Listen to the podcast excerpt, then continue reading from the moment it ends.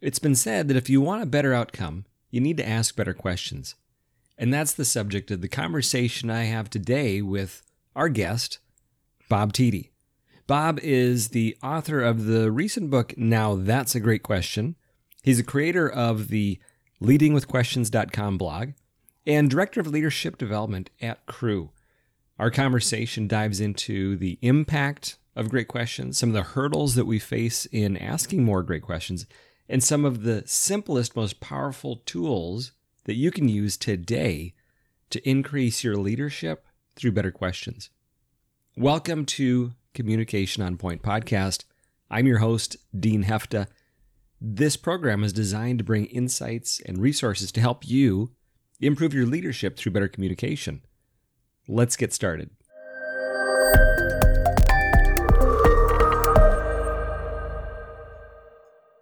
Well, today I'm very excited for not only the topic, but for my guest.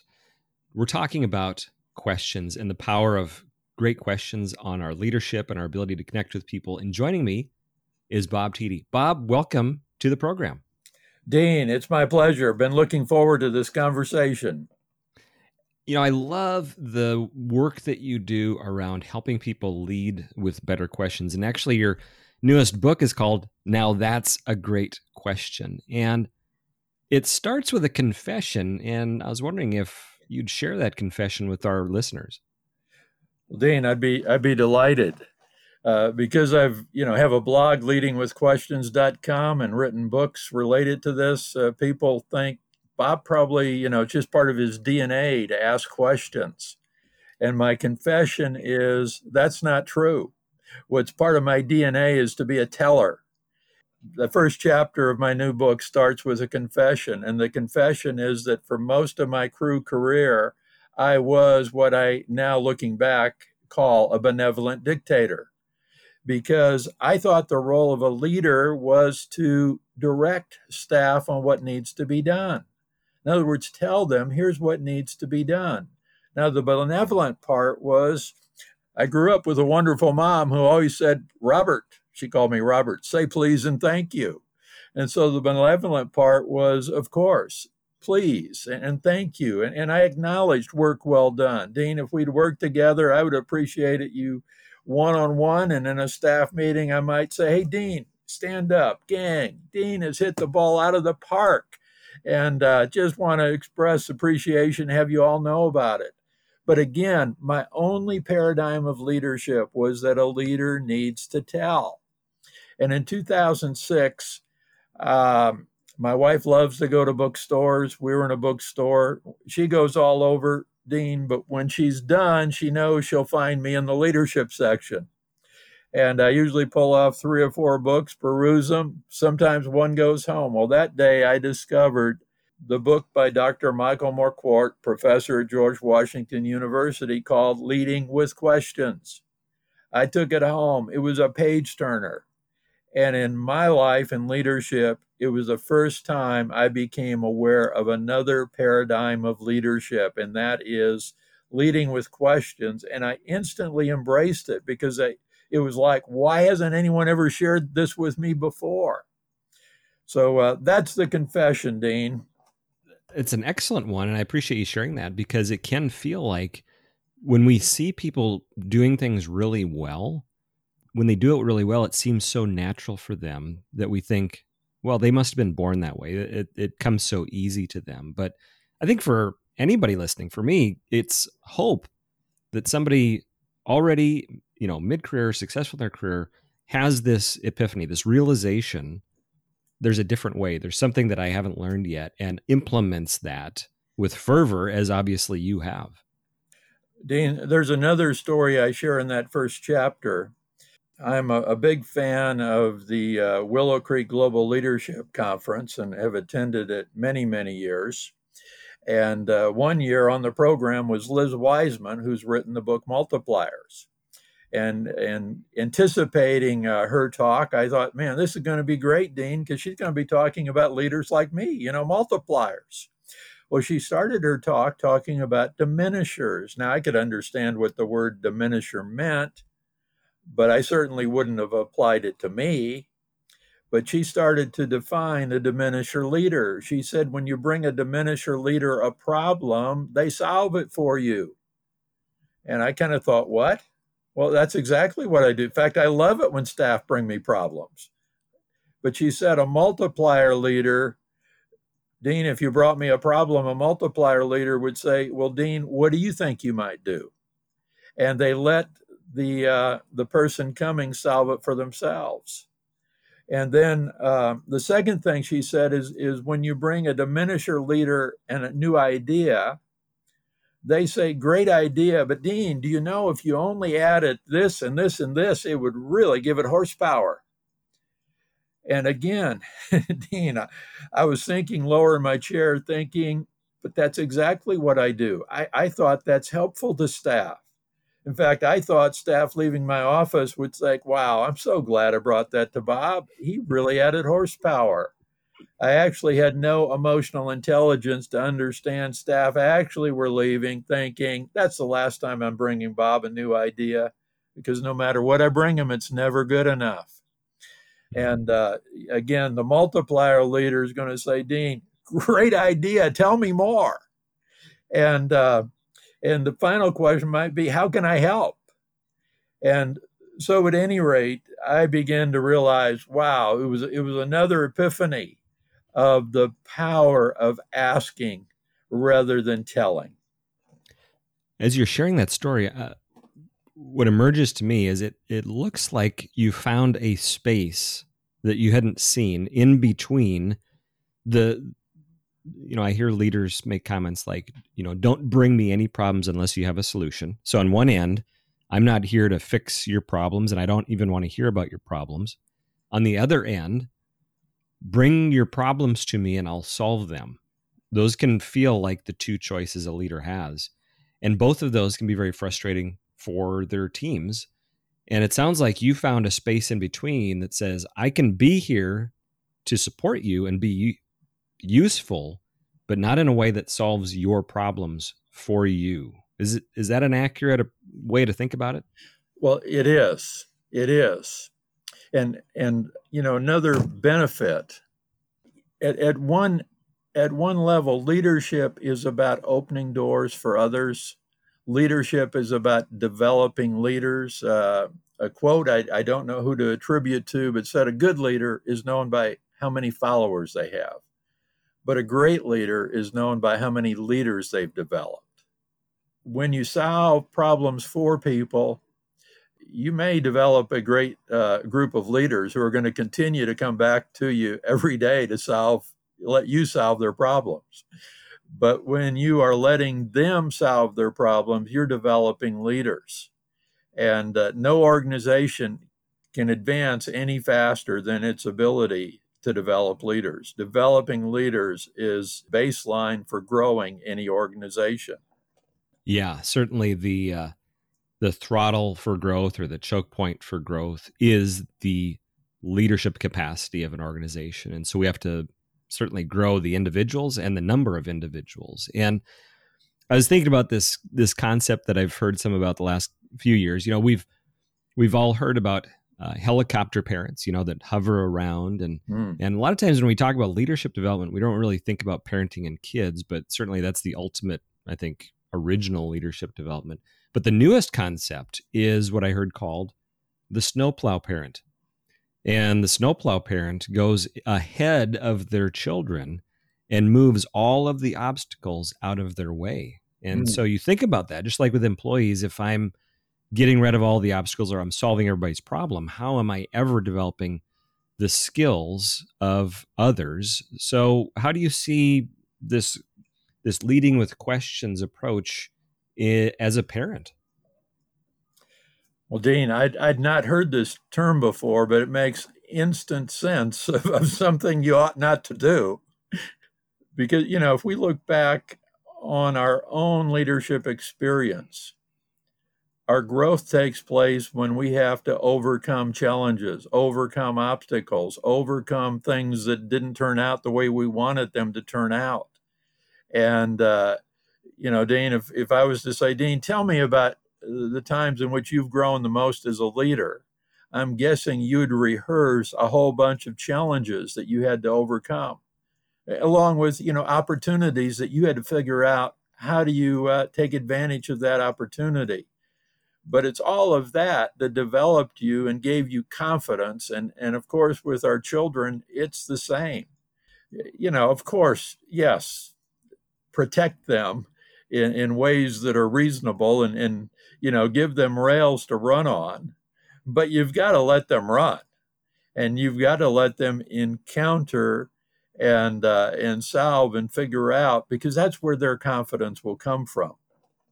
You've mentioned um, you know in a lot of your writings and it's very clear that your belief is that good questions make a difference on our ability to have leadership impact for some that might feel a little bit anecdotal like well mm-hmm. that's your opinion and i've gotten good response with just telling people what to do.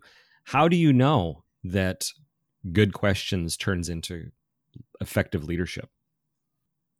Dean i'm going to i'm going to respond to that but i'm going to start with a really silly question.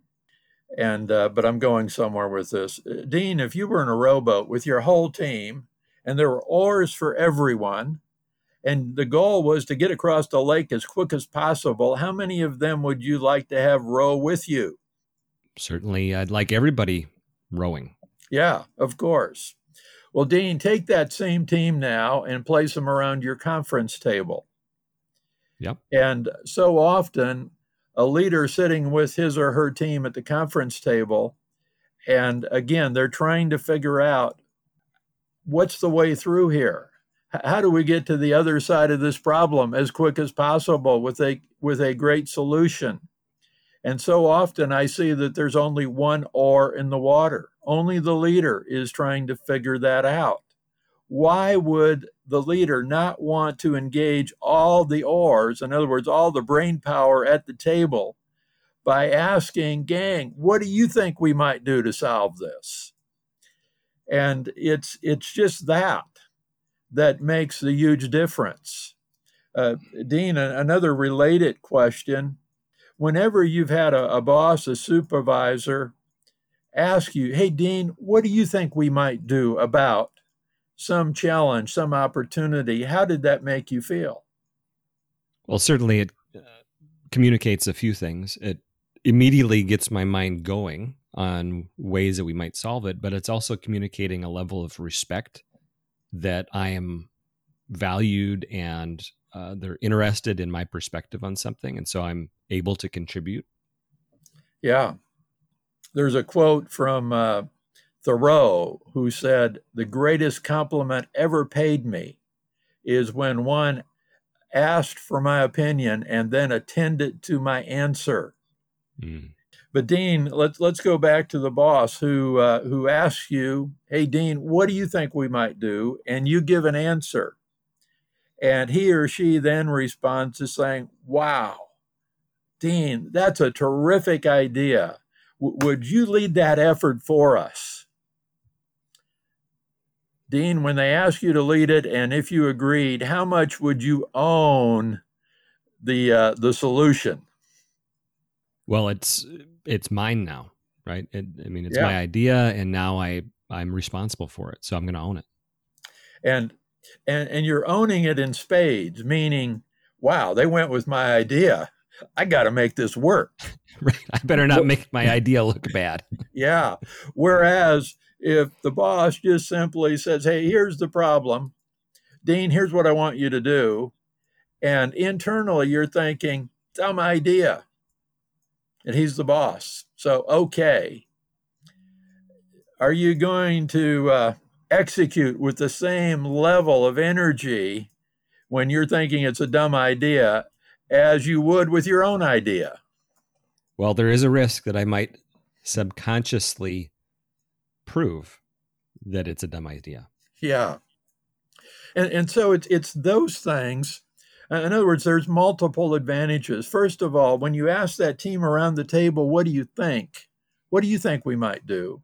Now, keep in mind, as a leader, you do not have to go with anything you hear. Uh, in other words, you haven't given up control or decision making. but now you've got a bunch more ideas on the table. And often you may indeed hear something to think, wow, I hadn't thought of that. That's better than anything I thought of. Dean, fabulous answer. W- would you be willing to lead us in that effort? And uh, you're on your way. So you hear better things. Second, if you do hear a fabulous answer and you ask uh, that staff member to lead, they're going to have ownership like nothing else. Uh, third, you're developing leaders instead of just dictating what needs to be done. You know, you're getting all of them involved. And uh, the end result is you're going to have better decisions, you're going to have more horsepower in execution, and you're developing leaders in the process. So it's all of those things that uh, lead me to conclude that leading with questions can be up to 10 times more effective than just simply being a benevolent dictator as I was. Well, it sounds like I'm going to have less stress in the process as well as the leader. For sure. You, well, another thing that, that I'm fond of saying is that leadership is not a, is not as much about knowing all the right answers as it is about knowing a few of the right questions. And when a leader moves from I've got to have all the answers, that's stressful because none of us do. To no, my role is simply to ask a few of the right questions. And I already know the questions, so boom, it's easy. So I'm soon going to be asking you to teach me some ways to be a better question asker. But before we get there, you alluded to maybe in this situation um, a challenge that keeps us from asking questions as frequently as would be helpful. You mentioned control. But in your experience, what are some of the things that keep us from leading more with questions or using questions more effectively in our in our lives what's going on if this is so powerful and so impactful what's keeping us from doing it already uh, Dean, my, my answer is going to be so elementary, and, and there may you, maybe you or those listening that would have uh, a deeper, more sophisticated kind of answer. And uh, but here's what I think takes place. It's it's kind of fascinating uh, preschool kids, I'm told, ask somewhere around two to 300 questions a day. And, uh, and it's been a while since we had a preschooler in our house, but I remember. and then that preschooler becomes a schooler. They, they go to kindergarten and first grade, and they start out asking a whole bunch of questions. But many times, what they uh, are told by their teacher is uh, Johnny, it's my job to ask the questions. It's your job to give the answers. Well, fast forward through their education, the average college graduate only asks 20 to 30 questions a day. No longer the 200 they asked as a preschooler. And, um, and so we become, uh, over that time, we, we, be, we develop a thinking that uh, yeah, our job is to give answers. It's not to ask questions. And so we start in the workforce. And, and again, um, the boss will tell me what to do. My job is simply then to respond. And so, um, you know, I am taking a shot at the educational system. I, I don't think it's been done in any willful way. But there are some really bright spots in education where they are now training kids to ask questions and to use that as a way in which to acquire knowledge, where they own it because they're answering the questions they're asking. So um, I think most of us, as I was as a benevolent dictator, and I, you know, I underscore both of those words. And, and I was not an evil dictator. I just didn't know any other way to lead. It never even occurred to me to lead with questions. Um, and I used please and thank you a lot and, and thought that I was doing a great job. And so um, I really think it, it's down to uh, leading with questions for many is like a paradigm they've never even hasn't even crossed the frontal lobe. But what's so encouraging to me, Dean, is that I have gotten such incredible response from leaders who, just like me, were benevolent dictators. They hear this concept and they think, oh my goodness, why hasn't anyone shared this with me? And they immediately embrace it and immediately begin to see the results. Certainly. And and we learn our habits from our environment, but also from the people that we uh, watch and the models that we have. And so if we haven't had that model of leading with questions in our life, it uh, it isn't necessarily obvious as as you've shared. So if I'm somebody that says I want to get better at asking questions, at leading with questions, and helping the people around me with better questions, where do I start? Well, Dean, uh, when I'm speaking on this, uh, you know, after having introduced and shared a few stories, I uh, I ask who here in the audience would like to learn to lead with questions in 30 seconds. And every hand goes up, and I invite uh, one of them up. And so, Dean, I'm inviting you up to the stage right now. All right, here I come. Dean, uh, I, I, always say to whoever I've picked, uh, I'll say it to you, Dean, I've chosen you because I sense you have a photographic mind. And they always, you know, look a little bewildered. And I said, I think you're only going to have to hear my four favorite questions one time and you'll have them memorized. Are you ready? So, Dean, are you ready? I'm ready. Here they are. First question What do you think? Second question What else? Third question What else? Fourth question What else? Dean, do you have them memorized? Can you share them with the audience? I, I, I think I missed the third one, but uh, what I have is what do you think? Uh, what else? What else? And what else? Is that right? That is right. That oh. is right. Now, I'm sure there's some in the audience having heard that are just a bit skeptical, saying, You can't ask, what do you think? What else? What else? What else? But put this into a conversation where we're sitting and I'm saying, Hey, Dean, regarding this challenge that we're facing, hey, what do you think we might do? And so you answer. And uh, when you pause in a thoughtful way, I, I, look at you and make eye contact and say, wow, what else? Well, you're going to give me more. And uh, there's other forms of that what else question. I might say, Dean, I, am taking notes. Don't don't stop now. P- please continue, and you'll give me more. And um, and uh, I might just say, hey, Dean, say more about that, and you'll give me more. And what I've discovered is, and Dean, we all do this. It's kind of instinctive. It's not that we process it, but when somebody asks us a question, our first answer generally is we roll out a safe answer and we're watching their face to see how do they treat it how are they responding? And uh, in other words if they look kind of bewildered we give a few more details. If if they look like wow they like this answer we may give a few more details but we're we're you know uh, very comfortable. If they look like they're angry we'll adjust what we're saying but uh, you know, Dean, if I ask you, hey, what do you what do you think about, and you give me an answer, and my first response is, well, Dean, that's stupid. Everyone knows that. Well, I've just shut the conversation down. You're not going to say another thing about it. Right. But when I say, wow, what else? I'm actually going to get to your gold nugget, the very best thing you're thinking the third and fourth time I ask. And uh, and Dean, you know, back to I've just shared with you how you can learn to lead with questions in 30 seconds. For a leader who, who's never done this, just those four questions will get you started. And they can be used one on one with a staff member, or they can be used with your whole staff at the conference table. And, uh, and it really is that simple. And uh, I've come up with that because sometimes I sense from the audience Dean, that they, they like this idea, but they kind of imagine to lead with questions, they're going to have to get a master's degree in questionology. It's like a nice idea, but probably not going to happen.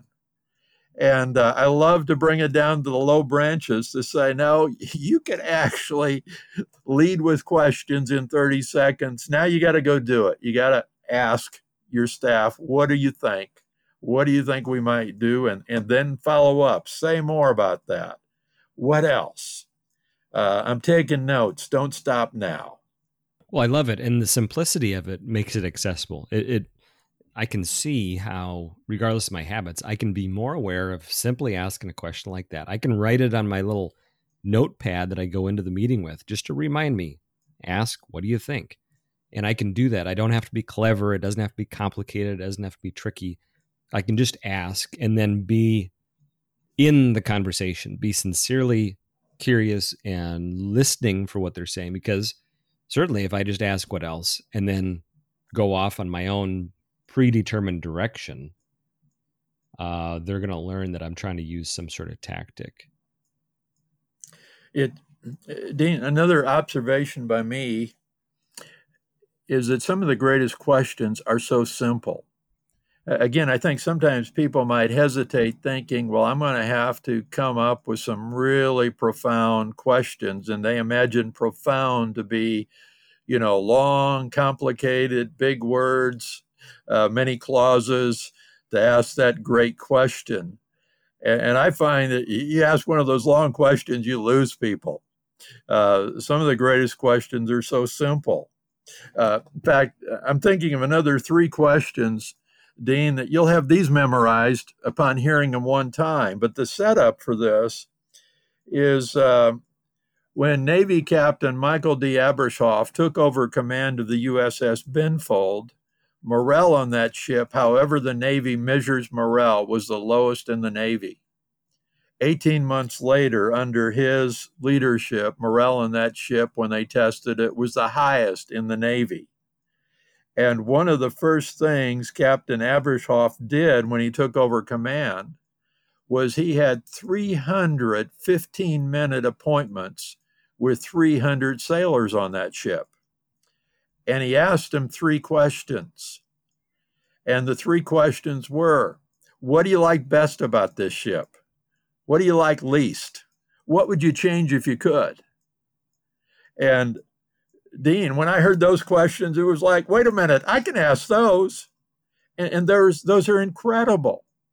And uh, Dean, I'm I'm sure that at the end of the first day, he maybe only interviewed 10, 15 sailors. But there was a buzz on the ship. The new captain's different. He actually cares what we think. And then uh, Captain Abrashoff, he didn't promise that he'd make every change that every sailor requested. But uh, but I'm sure he began to hear themes and he began to say to himself, What? What do you mean that's not being done on that ship? We're going to fix that. And so soon they were seeing that their input was actually resulting in changes on the ship. But Dean, I bet you have those three questions memorized now. I've got them, got them right here. And it's simple. Yeah, absolutely simple. Are there things when we move into this question asking mode, are there things that we should be cautious of or just aware of so that we don't ask maybe the wrong question or approach it in the wrong way? You know, I, th- I think there's probably a, uh, some common sense here that's needed. You don't want to be an interrogator. You're not an investigative reporter. You don't want to drill people with, you know, one question after another uh, that might be what an investigative reporter does, but um, but in leading with questions, it, it's choosing a few. It's choosing a few at the right time, and uh, versus, uh, in other words, I think you can over ask. You can ask too much, and or too many questions, and so uh, you know keep it keep it simple for a conversation. I think the other thing is, uh, you know, when you ask a, a question, another concept that was shared with me that I really love is uh, asking the second question. And uh, it, it's actually a listening skill as well as a, a, leading with question skill. But you ask that first question. Now, now tell me more is a form of a second question. But Dean begins to share an answer that relates to a, a certain experience uh, or a book or, or whatever. and to say, you know, Dean, I'm not familiar with that book. Tell me more about that book. And, and Dean, you know, shares and you know what what did you really, uh, you know, what was the best part of that book? And and Dean shares. And my next question may be, you know, what would you say that you've taken from that book that's now uh, something you consistently do? And uh, so there's that concept that is really helpful and again simple it can be used in friendly conversation also. Uh, th- there's another mistake that many of us make. It's what I call hijack the conversation. So, so Dean, I'm going to ask you a question, and I'm going to use this to hijack something. Dean, where'd you go on your last vacation? Uh, to Wisconsin. Wow, Wisconsin. We love going to Wisconsin. We go to the Wisconsin Dells, and you know, and what I'm showing there, Dean, is somebody shares something about something we have familiarity with, and we instantly want to tell them our story about Wisconsin. And we hijack the conversation. It doesn't actually matter if I've been there 10 times, 100 times. Dean, what do you do in Wisconsin on vacation? Where'd you go? It's totally different feel. Yeah and just stay with asking Dean about his vacation versus I got to share about my time in Wisconsin. So re- remember not to hijack and just by asking that one more question it's looks like it's evidence that I'm curious and I want to know more about what you're trying to share with me. Yes. That that's been my experience, Dean. Bob, what I love about your approach to leading with questions is it feels very accessible, regardless of my my history of communication or how I've led. It's very accessible. It's very simple, and it's going to make an impact quickly. So I'm excited to have people really use some of these approaches, whether it's the what do you think and the what else, what else, or what do you like best, what do you like least, what would you change if you could. These are ways of demonstrating that I want to know more. I, I care about you as an individual, and I care about your thoughts on these things. And so it's simple and straightforward. And I'd love for you to share, if you would, when you think about leading with questions, what do you want to make sure that, that me or any of the listeners take away when we think about improving our leadership by using questions? Well, Dean, uh, that's a, a fabulous question. And I instantly have an answer. And that answer is if you're going to lead with questions, if you're going to ask questions, you then have to listen. Just the very uh, importance of listening. And some research I did showed me something. In fact, uh, I, I identified it as, as I'm one of the culprits. But research shows that when we ask questions, many times we only wait two or three seconds for an answer. And uh, if whoever we've asked a question of doesn't answer in two or three seconds, we, to fill the silence, immediately either re ask the question, ask a different question, answer the question ourselves, or just move on. And here's the interesting part with no awareness of what we've just done. And so um, I have found a, a key to help overcome that. And it's the eight second rule. But Dean, when, when you think of eight seconds as a rule, what do you think of? Well, I grew up in the country. I mean, I think of bull riding. Yeah. Uh, even if for, for those listening who are not, you know, huge fans of bull riding, uh, you may be aware that to have a qualified ride, that rider has to stay on the bull for eight seconds. Now, eight seconds can seem like such a short amount of time, but to a bull rider, it's an eternity. And, uh, you know, I'm not a huge fan or follower of the sport, but whenever I watch it, it seems like only about one in four stays on the bull for the eight seconds. The other three are bucked off. Well, here's what's fascinating. When we ask a question, waiting eight seconds for an answer without us saying anything will also seem like an eternity. But what I've learned to do, Dean, is ask the question, sit comfortably and relaxed, relaxed eye contact, and I count to myself 1001, 1002, 1003, There's been times I've gotten up to 1,030. And what I found is the longer you wait, the better the answer. Now, of course, you know, some questions like, hey, Dean, where's the restroom? well, you can answer that in two to three seconds or quicker. But if I said, Dean, here's a question for you What's been your greatest failure, and, and what did you learn from it? Now, that one may take you 15, 20, 30 seconds to process and think, wow, what, which one would I like to highlight and what did I learn? And if I'll sit patiently and wait, I'll be benefited by hearing an incredible story and answer. But I've got to give you time to process. I can't jump on the silence.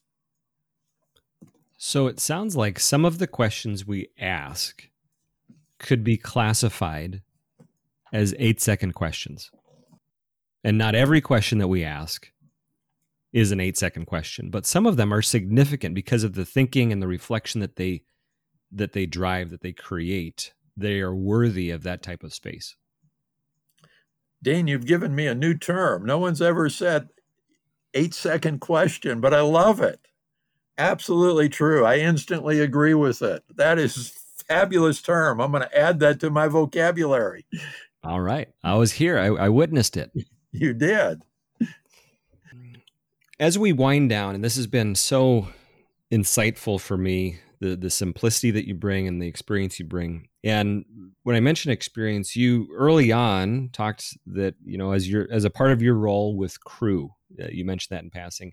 If you would uh, explain what Cru is. You've been there a few years now. Um, yeah. Tell us about Cru and, and, your role there with the organization. Well, thank you. Uh, Cru, uh, I think, as of about six years ago, is the new name for Campus Crusade for Christ. We have uh, approximately 25,000 staff in 190 countries. And uh, this June that we've just passed marked 49 years on staff. Uh, spent eight in Cru campus, 24 years directing the Josh McDowell Ministry, which is a division of Cru, and now 17 years on the uh, leadership development team. And, and Dean, it's a, it's an incredible team. It is not something I do by myself. Our mission is to develop the next generation of leaders for Cru.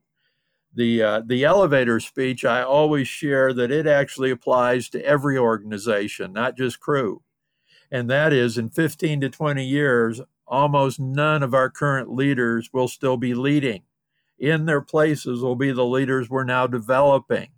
And if we fail to develop them now, Cru or, or your organization or any company, for profit, nonprofit, is not going to fail tomorrow, next week, next month, or even next year but history sadly has so many stories of organizations once vital and flourishing and 15 to 20 years later are a shell of themselves or may not even exist. And when you dig around the reasons of course are complex but almost always no intentional development of the next generation of leaders. It was like if the current leaders or founders thought they were going to live forever. And so it's a mission we take very seriously. And, and then, Dean, on this team, I think I have the best role of everybody. I don't want to say most important, but it is one I absolutely love. And that is uh, my role is to serve leaders outside of Cru any way I can, and, and primarily my blog, leadingwithquestions.com, and my free ebooks. There's three of them available on my blog. And the newest one now, that's a great question, again, can be downloaded for free you just go to leadingwithquestions.com and you'll see the picture of the book and click on that and uh, enter your email and it will be sent to you. But in doing all of that, my role is to recruit outstanding leaders from outside of Cru to coach Cru leaders every other week. And we currently have 101 outside leaders coaching Cru leaders every other week, uh, 101 Cru leaders and uh, it's become such an incredible experience, such a win-win. Our, our coaches they do it pro bono, and uh, and many of them share that uh, they're getting way more out of it than they're putting in. They're taking all the things they're learning in this process back to their companies. I'm elated about that. But their investment in our leaders, uh, well, our leaders many times say they have never had anyone in their lives spend as much time with them with no agenda other than wanting to help them win. I'm having fun just uh, coordinating that, Dean. Well, that is tremendous, and what an impact that has. And when we think about that leadership development and the replication of leadership, it if we want shade 10 years from now, we have to plant trees today. And that's what any organization has to do. And that's all in the leadership. So thank you for the free resources that you have made available to anybody that wants to get better at asking questions and leading. And I'll have a link to your to your website so people can get to that. And thank you for providing that to everyone who who wants it and for sharing your insights with me today. I, I know right now I'm a better leader and a better question asker because of our conversation. Well, Dean, it, it's been my pleasure. You're a great host. You ask great questions. Well, thanks for joining me, and I look forward to staying in touch. Me too. Take care. Bye bye.